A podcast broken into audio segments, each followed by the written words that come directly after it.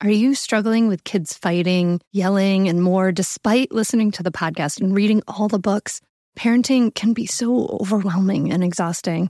You know, I see you and I have something that will help Mindful Parenting SOS.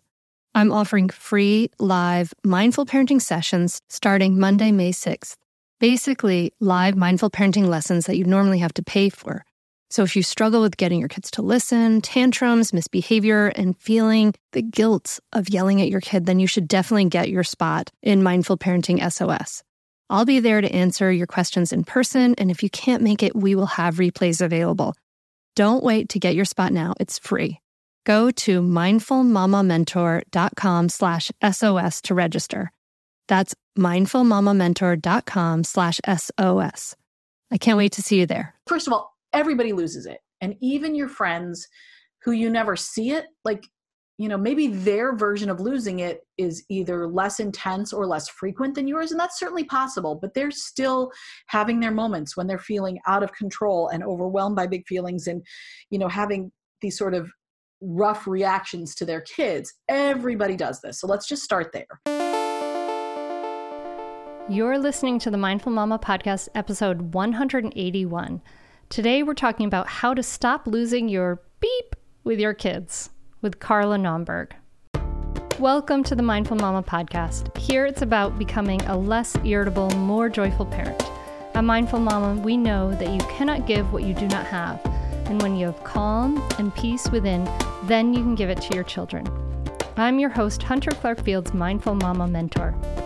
I help smart, thoughtful parents stay calm so they can have strong, connected relationships with their children.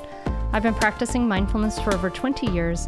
I'm the creator of the Mindful Parenting course, and I'm the author of the upcoming new book, Raising Good Humans A Mindful Guide to Breaking the Cycle of Reactive Parenting and Raising Kind, Confident Kids. Welcome back, dear listener. I am so glad you're here. In just a moment, I'm going to be sitting down with my good friend Carla Naumburg to talk to her about her new book, which comes out today How to Stop Losing Your Beep at Your Kids. And Carla Naumburg, she is a licensed clinical social worker. She's a parent coach, a writer, and a speaker.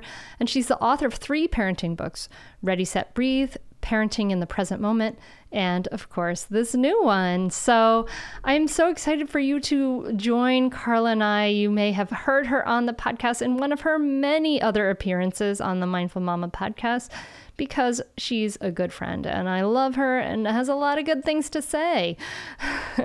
so, in this episode, we I want you to join us and listen as we talk about why do we yell and how can we stop basically and we're going to talk about how to stop losing it with your kids. And I want you to listen for three um, important things that I think I really would love for you to take away from this conversation. Number one, it is not about willpower.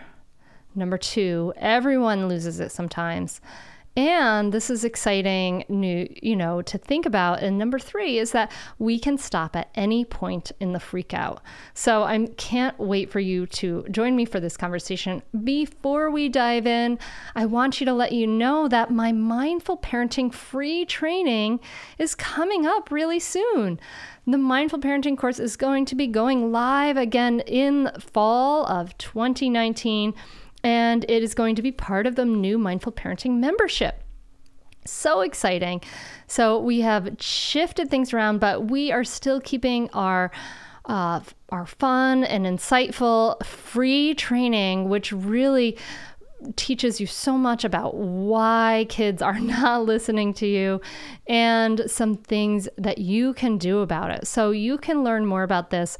I invite you to and sign up now. You can go to mindfulmamamentor.com slash events and find the free training on that page.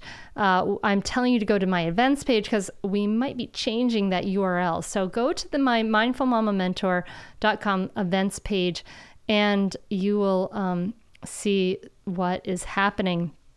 And join the free training.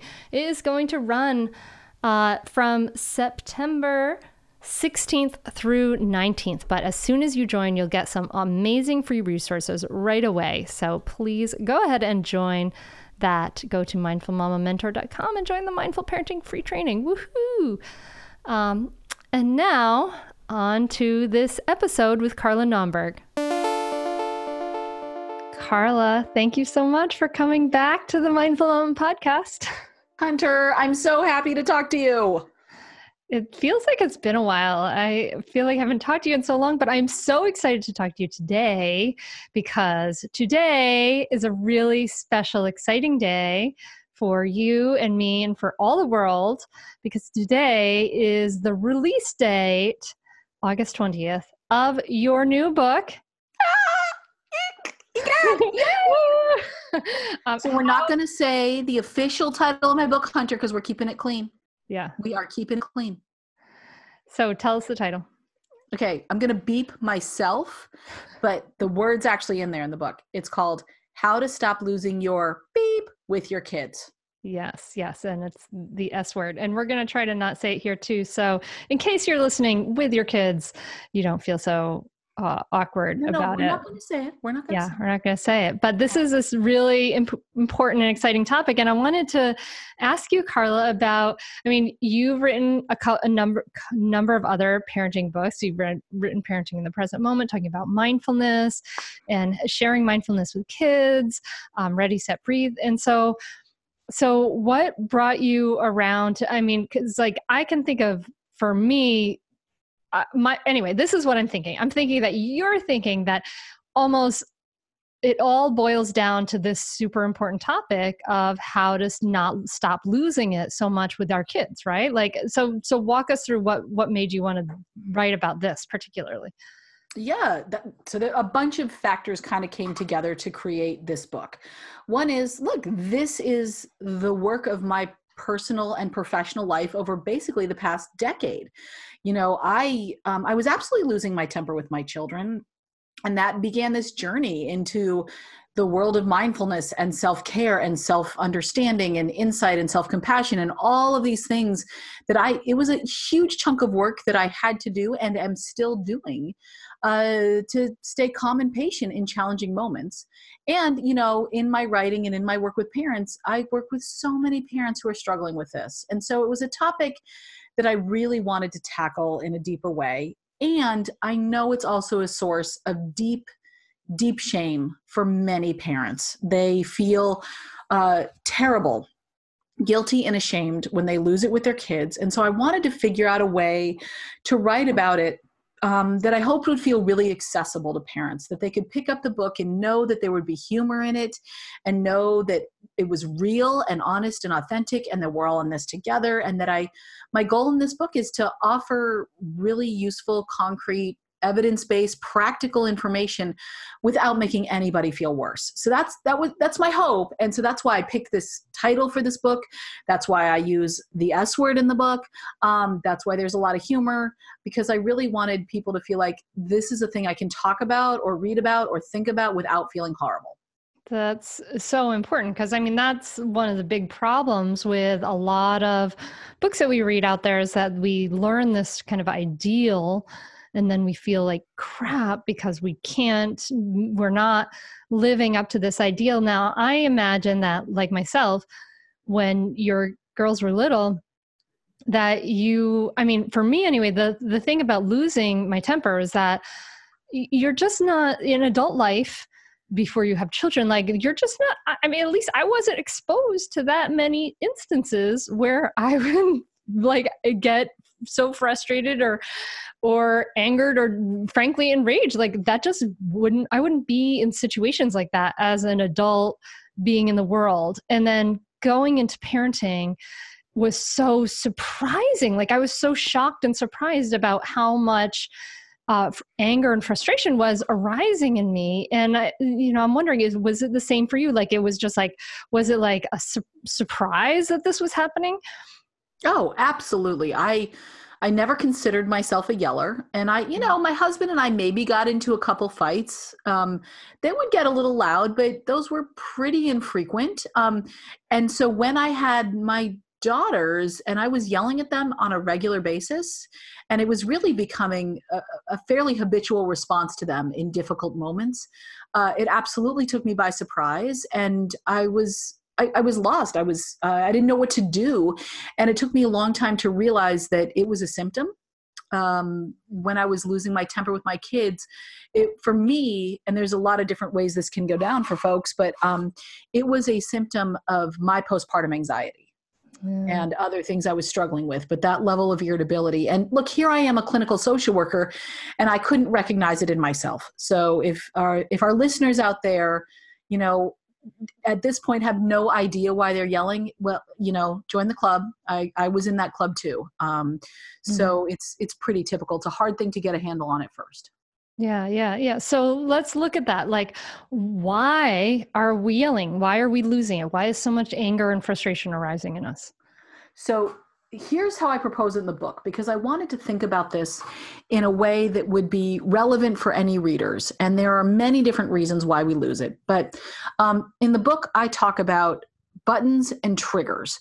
So I look at it from a neurobiological point of view that when um, we are in a difficult moment with our children, uh, or when we are triggered by really anything in our life that feels like a threat or a challenge, our body, our nervous system can go into what I call our fight, flight, freeze, or freak out response.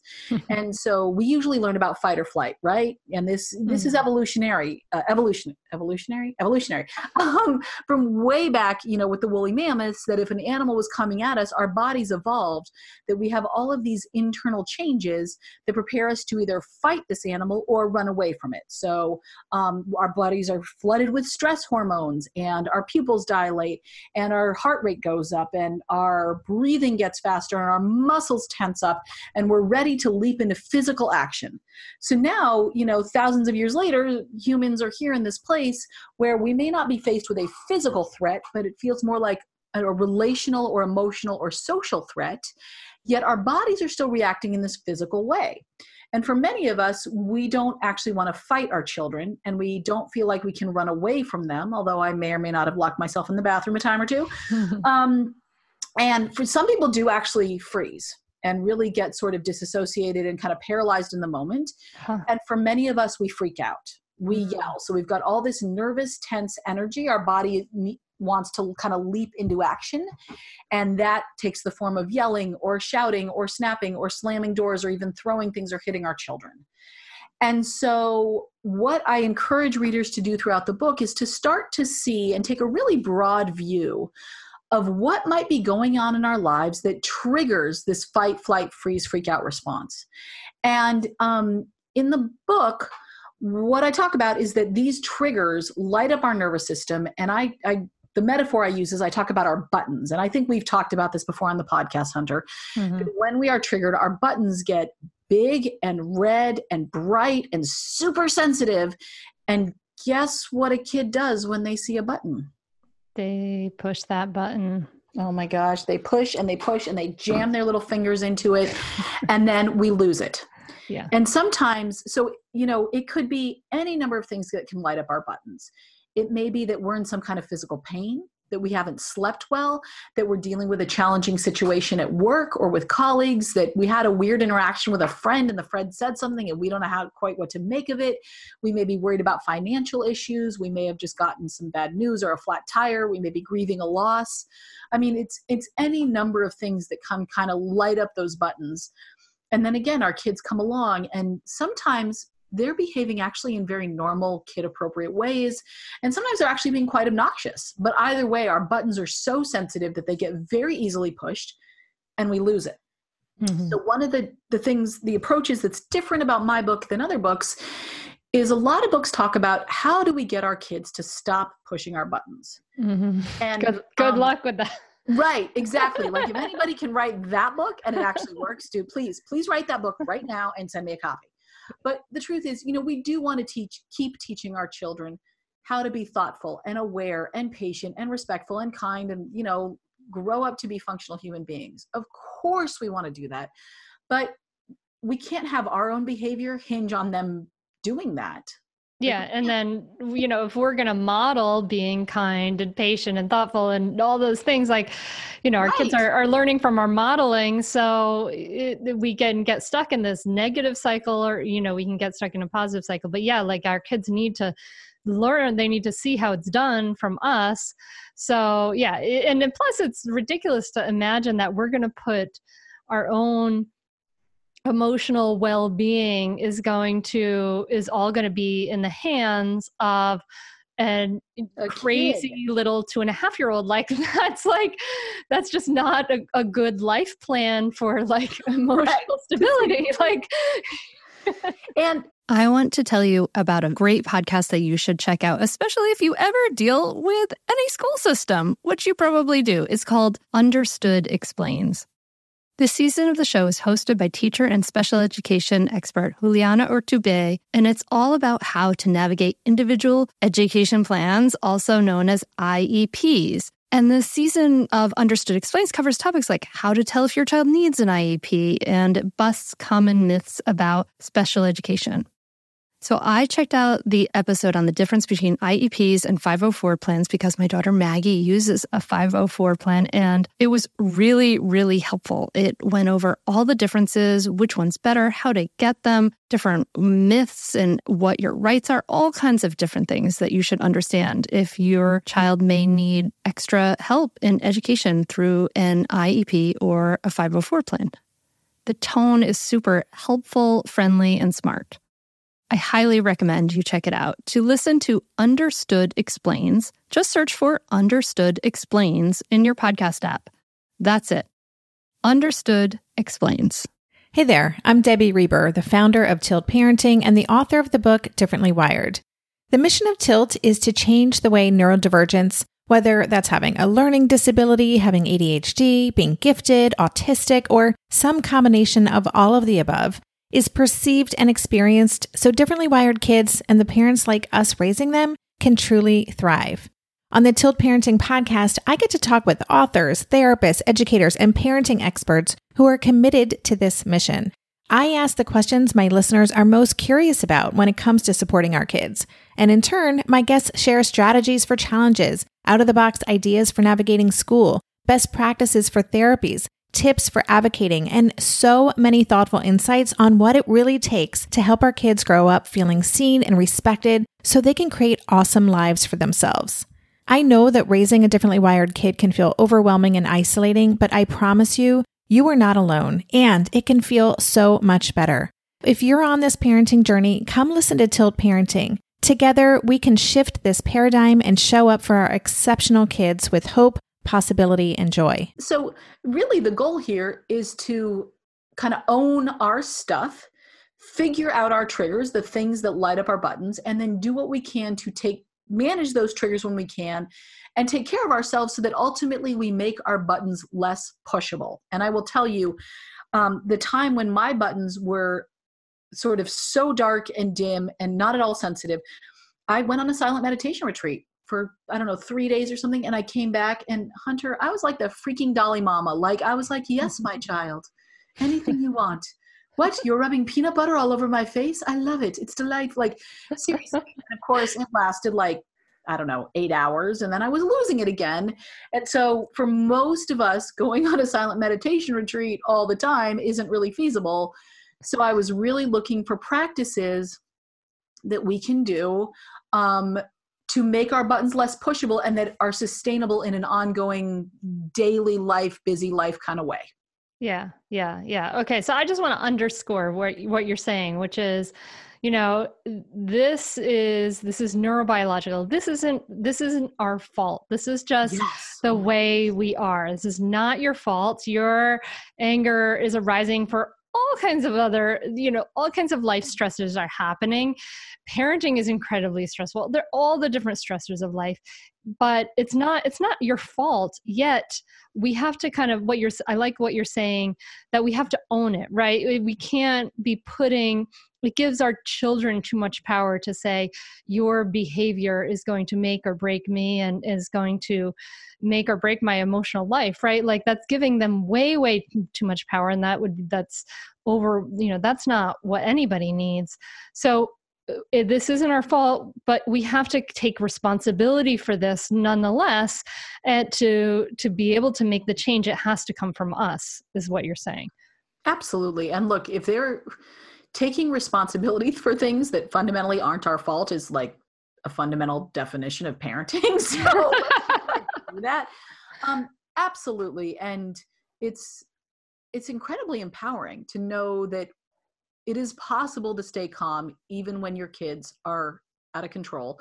But i really in this book i really wanted to debunk the myth that it's about willpower that we should be able to just like kind of white knuckle our way through these difficult moments um, and that if we can't do it we are somehow not as good a parent or weaker than other parents. That is absolutely not true. You know when we're losing it it's part of the human experience. It really is a fundamental human experience and for those of us who lose it more often, like, first of all, everybody loses it. And even your friends who you never see it, like, you know, maybe their version of losing it is either less intense or less frequent than yours. And that's certainly possible, but they're still having their moments when they're feeling out of control and overwhelmed by big feelings and, you know, having these sort of rough reactions to their kids. Everybody does this. So let's just start there.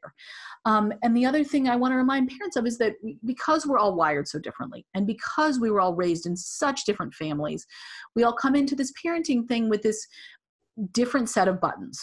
And some of us don't have as many buttons as others and some of us our buttons aren't so sensitive.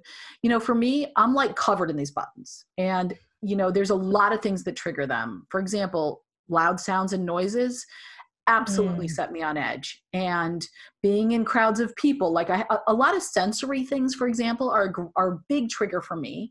Um, strong smells loud noises bright lights being in crowds all of that absolutely sets me on edge and my husband he's oblivious to it. He doesn't even notice it. So for him yay like that makes parenting easier because he can have kids crawling all over him and it doesn't make him all tense and stressed and my kids crawl all over me and i'm like oh my gosh somebody put me in a sensory deprivation chamber because i'm about to freak out. And Ooh, so carla but, interjecting yeah. here for a second. Yes. And for the listener uh, just keeping conversational but sensory you should try floating it's amazing. floating. Float? you mean like just go to a lake and float? Because i do that. no no no no. So for for you carla and for the listener this is like amazing thing that's popping up all around the country which is called float spas. And you what? literally put yourself into a dark little chamber where it's like uh it's like a pool of salt water like very very highly salinated water like yeah. It's like a thousand I don't know, it's like a lot of of salt. Anyway and you just you you're so buoyant with that much salt that you just float there completely effortlessly at the perfect temperature and it's completely dark and you can float for an hour you can float for two hours or something like that. I have to say that i floated an, a couple of times and floating for an hour i was like wow i could almost do more except i kind of have to pee now. But don't pee in the float. Do not do that hunter. It's it's uh it's an incredibly meditative relaxing experience. So you can do the sensory deprivation chamber. It's it's That's amazing you. you should try it. Are you frustrated with parenting? Do you want to practice conscious, compassionate parenting, but you don't know how? It's not easy, and there's no roadmap for this. Until now. I'm Hunter Clarke-Fields, creator of the Mindful Parenting course, and I know how frustrating it is because I've been there. I struggled as a young mom, and when I found myself yelling and triggered by my child, I knew there had to be a better way. And there is. Mindful parenting is different from other parenting trainings. They don't tell you that all of that good advice is as good as useless when our internal stress response is triggered. Mindful parenting teaches you research based tools and practices to reduce your stress response so that you can respond rather than react. And it teaches you exactly what to say so that you can create willing cooperation from your child. You can learn more and enroll at mindfulparentingcourse.com. And you can join us for a free live training coming up soon where you'll learn why your kids don't listen to you, how your brain undermines your parenting, and how to create cooperative kids without losing your temper. Sign up now at mindfulparentingcourse.com slash free training. That's mindfulparentingcourse.com slash free training. I'll see you there. Now that I've completely taken you off course. I'm sorry. no, sorry. that's legit. I want to try this floaty thing. Um, but the point is i guess is that we all have different triggers right? Yeah. mm-hmm. um, and so part of what i talk about in the book and explore a lot is how do you figure out what your triggers are? And some of them are incredibly common you know uh, exhaustion and sleep deprivation. Pretty common trigger. I don't know anybody who can function great you know when they're exhausted. Um, chronic pain that's a huge trigger for anybody who's got it. Um, you know so some of them are really quite common and universal and some of them are very very unique and figuring out what lights up your buttons is a really crucial first step to um, understanding how to manage that and how to take care of your buttons so that ultimately they are harder for your kids to push. So you're suggesting this fundamental attitude of mindfulness which is the attitude of curiosity right for ourselves like moving away from judgment of ourselves you know i'm such a bad person i'm this i'm that and moving towards this attitude of curiosity okay what is making me lose it? And and and just kind of becoming like a scientist. I mean do you recommend like um, tracking tracking the triggers I think anything that works for people. So, yes, mm-hmm. tracking triggers works for some folks. I know for me that the minute somebody tells me to start tracking something and write it down, I become like a petulant high schooler. Like, I'm not going to do that homework. So, for me, fortunately, um, my kids were actually giving me plenty of time opportunities to practice. um, and so, uh, for me, it was just a lot of noticing that was and that's something i talk about a lot in the book but starting to notice. But yes curiosity i mean hunter you nailed it. Can we get curious about our own experience?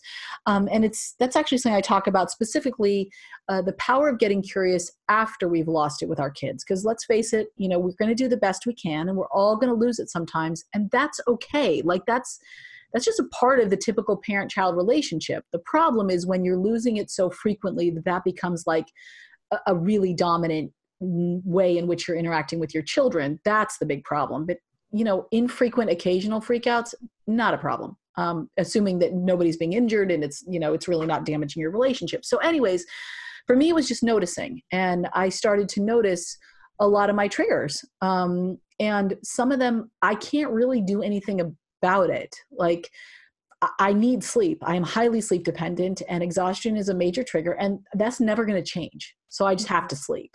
Mm-hmm. Um, but if there are other triggers, you know, I talk to parents sometimes, often moms, who tell me that when they spend time with a certain other mom who's their friend, um, they come away feeling like they doubt themselves as parents. They feel really confused, kind of ashamed. They feel like their kids aren't good enough. And then guess what? They go home and they're all this like ball of tense stress doubt confusion their kid does something and they're much more likely to snap. And so one of the things we talk about is look spending time with this particular woman is a trigger for you. And so how can you start to put up some boundaries or spend less time with her? And it doesn't mean she's a bad person and it doesn't mean you're a weak person. It just means you're not a good match. Hmm. and so some triggers we really can get some space from and hopefully like remove from our lives and some triggers we just have to learn how to manage them and it all starts with that curious attitude. Yeah when i tried when i started to figure out my triggers you know it it was interesting like some things you know just kind of understanding it itself like oh when you know, when I feel like I'm not being listened to, this is like a huge trigger for me. Just mm-hmm. kind of just having that understanding lessened its power a lot. Just even just even knowing that this was happening, having the information can have you found that to be true for other people that just having the information can reduce the trigger? Oh, 100%.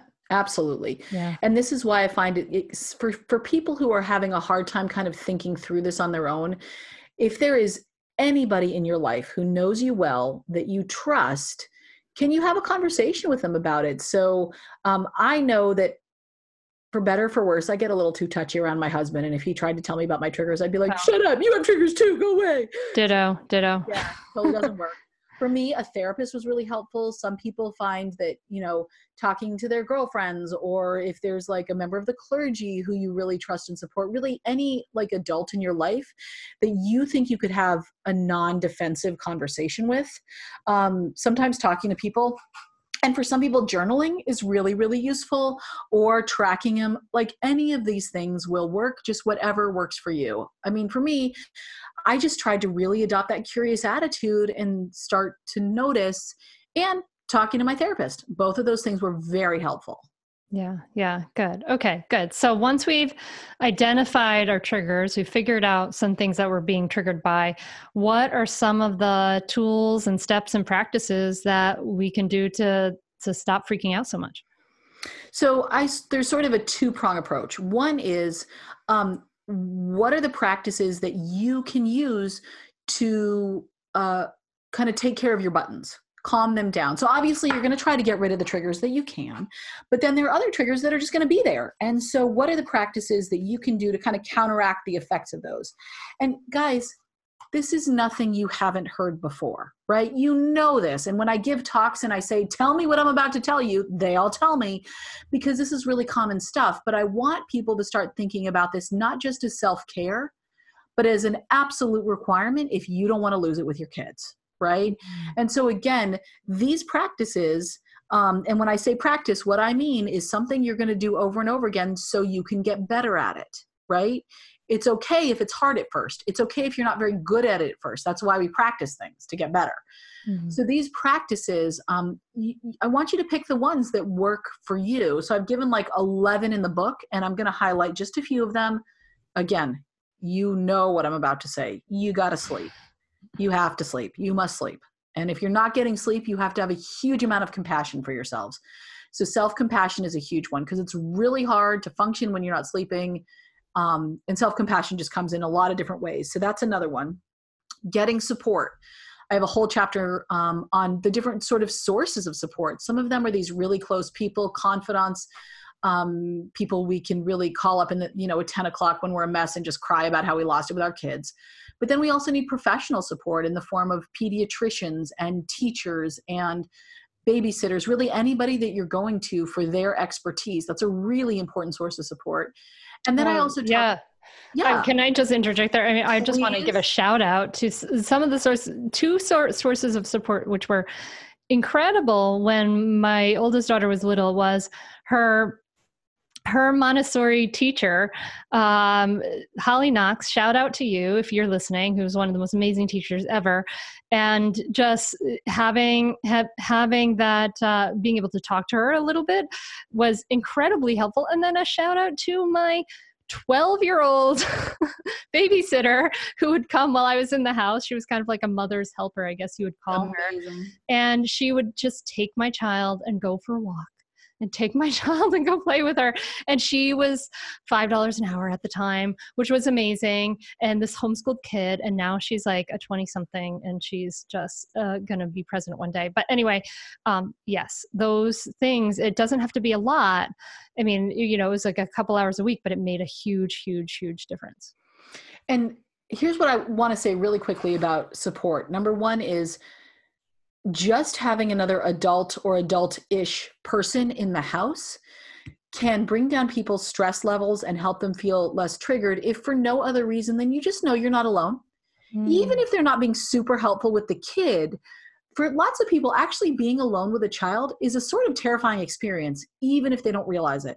And having another adult around can just dramatically decrease the stress levels. And I remember when my kids were little, I would set up playdates all the time with moms. You know, the kids were too little for drop off playdates at that point, but I, I could just tell that there was something about having another adult with me that decreased my stress a huge amount. Um, yeah, someone who understands the situation. Yeah. It, and it, but, but like even if it was somebody who didn't want to, I think on some level because I was still dealing with postpartum anxiety, just knowing that God forbid if something should happen, there's another person there like mm-hmm. on some really deep level that helped me feel better. So that may resonate with some listeners. Um, the other thing i would say is that you know you're with your supportive people. If you come away from time with them feeling empowered supported confident and calm if you spend time with folks and you come away feeling confused doubtful ashamed anxious those are not your people. That's not your support team. And whether it's the most well known physician on the planet or just the mom you always run into at pickup, you know, feeling that way is not how you want to feel, even if you think they know so much about parenting. And mm-hmm. what I mm. really encourage parents to do is if you're seeing or spending time pe- with people on a regular basis and again this is that sort of curious noticing notice how you feel with them um, and you start doubting all your parenting decisions and become kind of frantic about needing to change things up and blah blah blah. Don't do that. Like get some space from those folks if you can. Don't engage with them. They're not the right people for you. So mm-hmm. a thing to think about.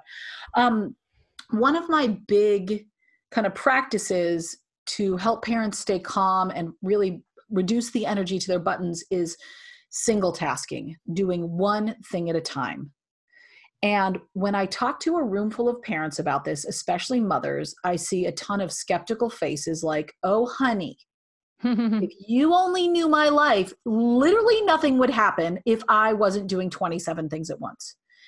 And look, I get it. I'm a working mom too. I totally, totally get it. But the truth is, that trying to do more than one thing at a time stresses us out, lights up our buttons, even if we don't realize it. It's incredibly insidious because we are raised in a culture that glorifies multitasking. I mean, how many times have you seen a job description that says ability to multitask required? No, I don't look at job descriptions, but well, but you know what but I, I know exactly what oh. you're saying. Yeah, I know it's it's everywhere. Like, and and we think we can, should be oh my god walking and looking at our phones or whatever you know we're we're we're driving and looking at our phones. Mom if you're listening to this while you're driving don't call me. I mean, how many of us have a situation where we're in the kitchen it's like you know after camp or after school and we're trying to make dinner and then you've got a kid either working on homework or some kind of project and they want your attention and then we're like sneaking a peek at our phones because there's something interesting happening in the news or we're getting text from a boss or a spouse or somebody and then in the back of our mind we're like oh darn i need to call the dentist and so that's literally just four things right there mm-hmm. and i guarantee you the minute that either you know something you, you, know you're much more likely to drop or spill or break or lose something or then the kids another kid's going to come in the room or somebody's going to have a request and it's like you've just got too many tabs open on your computer and then one more thing opens and the whole thing like starts smoking and freezes up and that's when you lose it mm-hmm. and so i um, am really working hard this is an ongoing practice that i do every day to really as often as i can do one thing at a time and especially when I'm cooking or driving or doing something where if I make a mistake, the results could be really bad. Um, I, I try to do one thing at a time. When I'm with my kids, you know, I'll say to them, Hey, I'm making dinner. Can you hold that question for later?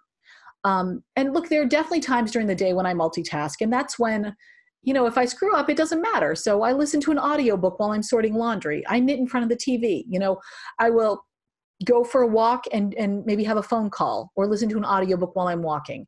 Um, so there are some times when i multitask but i find that doing one thing at a time is one of the most powerful things you can do to decrease your stress you know calm down those buttons and make it much less likely you're going to lose it with your kids Oh, hey, everybody. It's us, Blair and Molly, your old pals from Toddler Purgatory. Two moms who are also actors, who are also creative beings, who sometimes feel stuck. And now we're back with a whole new podcast about unsticking it, launching in January. What happens when life gets in the way of our creativity instead of nourishing it? We talk to all sorts of guests about how to break through the mucky, gluey, sticky wall that can get between you and your creativity. We hear about their journeys, their successes, their challenges, and even their bougie coffee shop orders. Mm.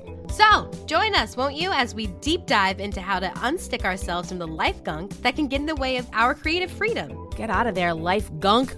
Let us help you get back to your best creative self. Look for Unsticking It with Blair and Molly, wherever you listen to podcasts starting in January. Unsticking It with Blair and Molly, because sometimes life sucks. I'm Margaret. And I'm Amy. And together we host the podcast, What Fresh Hell Laughing in the Face of Motherhood. Margaret, I would say you're sort of a where are my keys kind of mom. Correct. Sometimes a where are my kids kind of mom.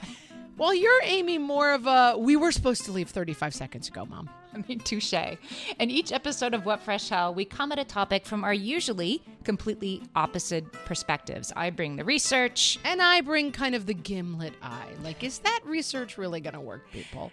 And almost 10 million downloads later, we're still laughing. We also talk to experts in the parenting field, plus parents with stories we can all learn from. We make each other laugh, we challenge each other's assumptions, and we have what we think is the best parenting community on the internet. Check out What Fresh Hell Laughing in the Face of Motherhood wherever you listen to podcasts. It's interesting, you know, and, and I know that the research on this shows that our brain, there's it really is no such thing as multitasking, that our brain is actually switching Yes. quickly back and forth between things, which is one of the reasons why it causes so much stress. But um, this is something that I didn't, you know, I I knew, but I didn't really realize so much in my bones until I went on the silent retreat for seven days, and and then I really, really single tasked there, um, and I got to notice how my brain responded to that over the course of a number of days. And it was really interesting to see that, you know, that my brain was just calmer. I felt more peaceful, all of that stuff. I mean, I was meditating, right? Which is a lot of single tasking too. But, um, but you know just kind of it felt really good to just walk along and and just walk and just feel the air and things like that. And so sometimes it can be hard to break out of i think our inertia of what we're already doing. Um, Mhm. so i'm wondering kind of like you know i'm kind of curious thinking now about like what are the best ways to kind of do some single tasking? Because i imagine if we're really used to always listening to a podcast when we're doing something or always doing a couple things at once it's gonna feel weird and it's gonna feel awkward at first to single task. So i'm trying to think about what kind of what's the what are the best ways to wade into the water of single tasking? Yes, that's a great question. And I I really recommend that people start with what's easy because it is hard. And one of the ways that it's really hard is that um all of a sudden you're spending time with your own brain. Like when you don't have 27 things going on, um you might actually start to notice what you're thinking. And sometimes that's awesome. And sometimes you have all sorts of thoughts and feelings that you're like, oh, these are really uncomfortable and I don't want these. Um, and then that's when we're more likely to jump into a bunch of stuff, right? To all of a sudden turn up the radio and get this and get out the phone and do this and that. And so it, it's a practice that it's like building a muscle, right?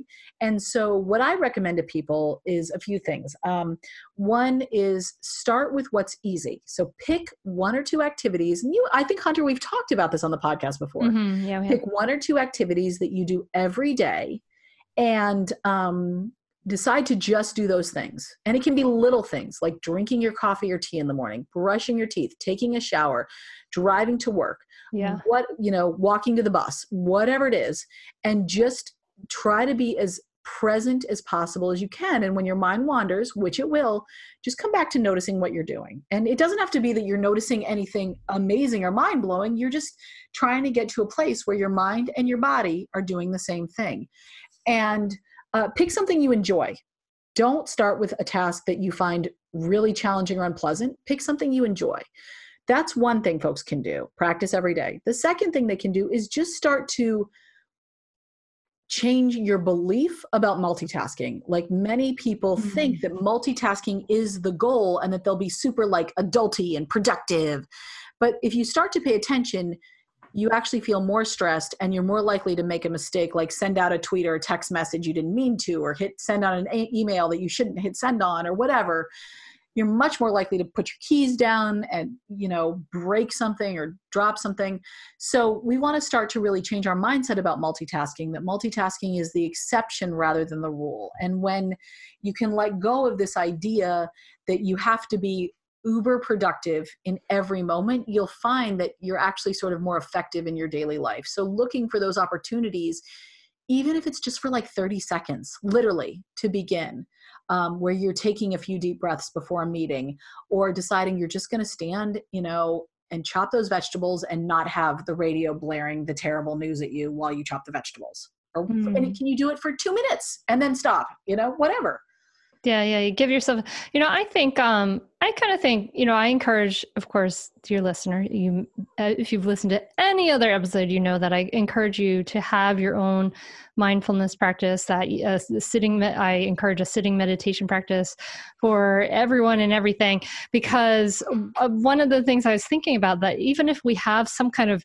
even really short uh, formal meditation practice, like even a minute or three minutes a day, what I find is then after that after just sitting and doing like literally having complete stillness and and just focusing on our breath like the most simple thing we could possibly do then it i think it's possible not only because we've practiced slowing our, our attention our minds down and, and focusing our attention but also by contrast, it's more fun to then chop the vegetables mindfully or to take the shower mindfully and things like that. So I encourage you, dear listener, to consider consider that idea as well.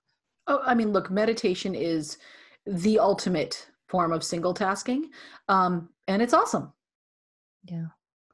Yeah, it makes a, a, a great difference. I, what I love about this, Carla, is you're offering these, you know, you're saying sleep, self compassion, getting support, single tasking. And yes, these are all things we have talked about before. But it's so funny that when we think about how stopping, you know, you're offering these simple things, but saying, hey, this is actually you know very crucial this is these are like you said an absolute requirement to stop losing eh, with our kids and so we want to you know we we tend to want to focus on them and and do things for them and all of these things but these are all things that we need to do for us but it is something we're doing for the whole family ultimately. Uh, yeah and look this this is my way of figuring out whatever i can do whatever angle i can take to get parents and let's be honest especially mothers to do something for themselves because i feel like if you say to so many moms these days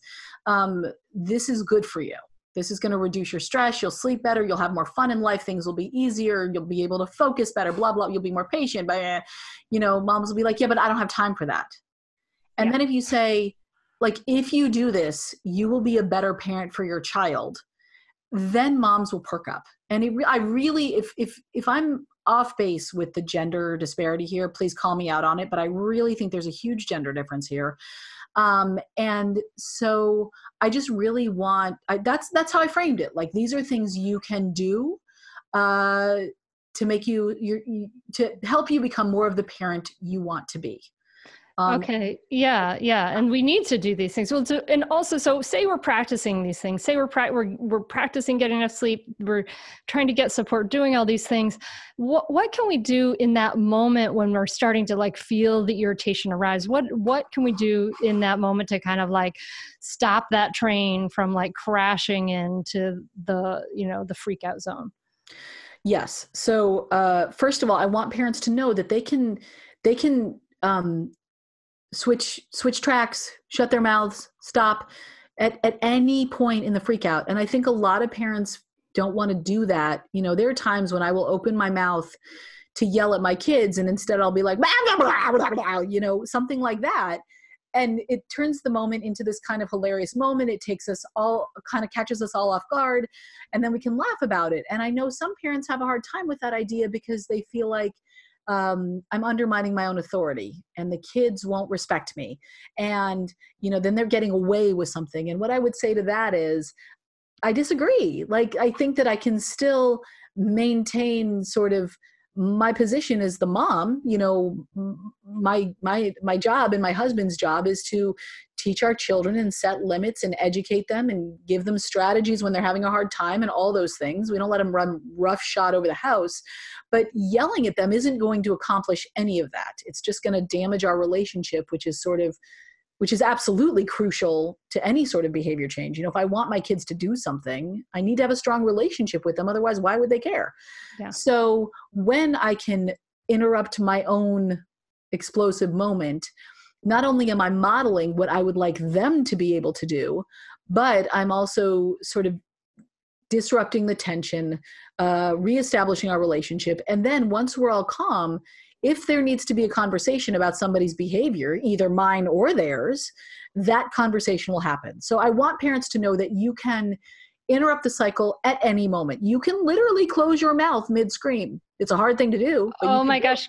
Carla, I need to share a metaphor for you about this that a podcast guest who will actually be, her episode will be airing later on so i'm gonna uh, uh i'm gonna sh- i'm gonna share her her metaphor before she shares it herself but you will appreciate it the second time around too i'm sure dear listener but oh, carla you're gonna appreciate it so much. I was talking to aprilia west about taking care of uh, emotions and she talked about this as like how uncomfortable it feels to stop at any point in the freak out.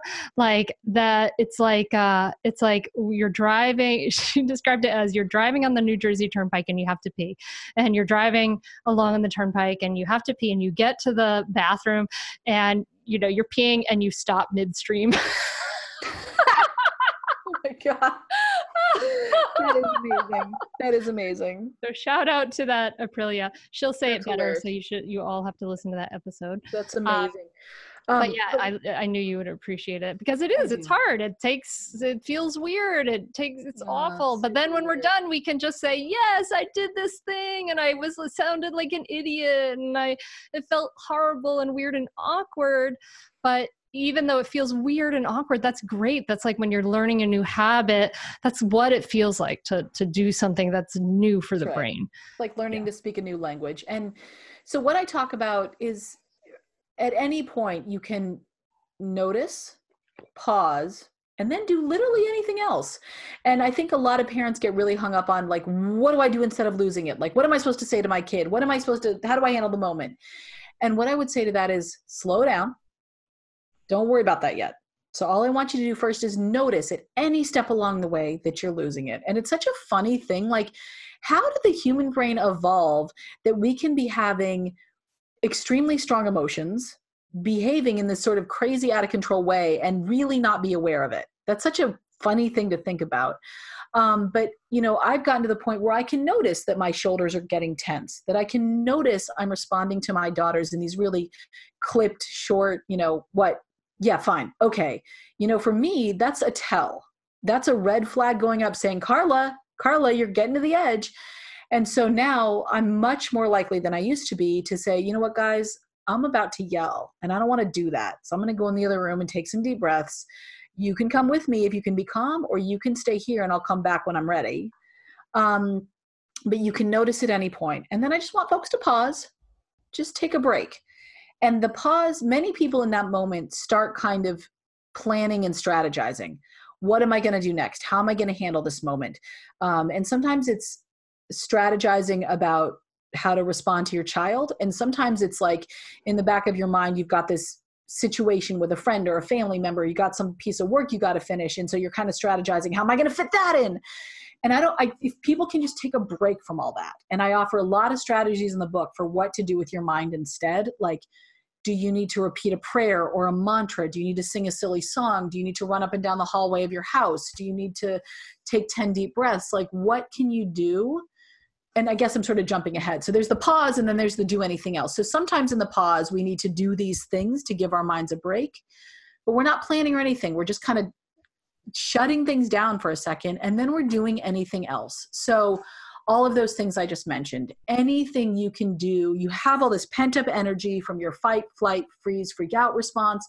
It wants to go somewhere. So for some people, they prefer to kind of dampen that energy by taking some deep breaths, saying these prayers or mantras, counting, whatever it is. For other people, they want to physically get that energy out. So go do it. Like, are your kids in a place where you can run around the house? Like, literally walk outside, run around the house, and come back. Um, or do you need to sing really loudly or turn on some music and dance to get that energy? Uh, what can you do? And again i've got a whole list of options in the book and i encourage parents to find anything that works for them. What i would say is um, some parents ask about like going and punching a pillow or yelling in the other room. And i you know we're all doing the best we can and obviously punching a pillow or yelling in the other room is better than doing it to your kid for sure but that's also sort of continuing the habit of punching or yelling. You're just doing it somewhere else. So if you can find something that doesn't feel quite so aggressive and do that instead, that's what I recommend. But if that's the best you can do, do that. You know? Yeah. yeah. So what we practice grows stronger. So, Right. yeah. So Mhm. notice, pause, and then do literally anything else. And then when you're calm again, and it may take you five minutes, it may take you five hours. Once you're calm again, then you can apologize to your child if you need to. You can uh, have a conversation with them if they were, you know, engaging in some behavior that was problematic or concerning. But it's not their fault you lost it, right? It's, Yeah. it's your responsibility to manage. But there may be some behavior that you need to address, and you can go ahead and do that then. Yeah, yeah. We don't necessarily, I mean, for 98% of things, we don't have to address it like right then and there. Um, these are awesome, Carla. I love this so much. Like, Oh, thank you. yes, like we can stop at any point in the freak out. And sometimes we think we can't, we tell ourselves a story that we can't. And so I hope that your listener hearing this hear from from Carla, from myself, and it's true. We can, we can stop at any point in the freak out. We we usually often don't, but we can, and it and I think that's a really powerful thing to take in to um, to help ourselves to take that step. Um, yeah, exactly. and and just like any other skill and it really is a skill the more you practice it the better you'll get at it and now um i am much better at catching myself when i notice those first tells of the physical tension and the snappiness and i'm much better at catching myself uh even you know i'll yell once and then i can say oh i didn't want to do that and i can have some a lot of compassion for myself which is key take a break, you know, figure out what to do next. And so I promise, even though it feels awkward and weird and may even feel impossible at first, the more you practice it, it will become your new habit. Yay, this is so hopeful. Thank you, Carla. Um, so yes, this is an, an awesome little book, How to Not Lose Your Beep with Your Kids, or to stop losing. Sorry, How to I'm not- stop losing your beep stop losing your- kids. yeah. Um, Um, and and I think it's wonderful that you're you're doing this work and that you're sharing these things and in your own your voice, which is so unique and down to earth and and uh, reassuring to hear that no it's not my fault. No i'm not alone and and let's stop this like shame cycle and just like figure this out. We can do this. I love it. And I would like to point out that I made it through this whole podcast without swearing once. I did it. Yay.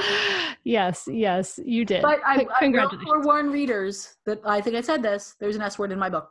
So Yeah, probably more more than just in the title. yeah, there is. So if that's going to burn your eyeballs out, don't put on some sunglasses and then read it. Oh gosh. Oh my goodness, Carla, thank you so much for for coming on, being a regular guest here on the Mindful Mama podcast, and for doing the work you do and sharing your your voice with all of us. I love you so much, and I'm so glad you got to come on. Oh, Hunter, I feel the same way about you. Thank you for sharing your teachings and your wisdom and your hilarity with us on your awesome podcast. Thank you so much for listening to the Mindful Mama podcast. I hope that those takeaways are ground into your brain.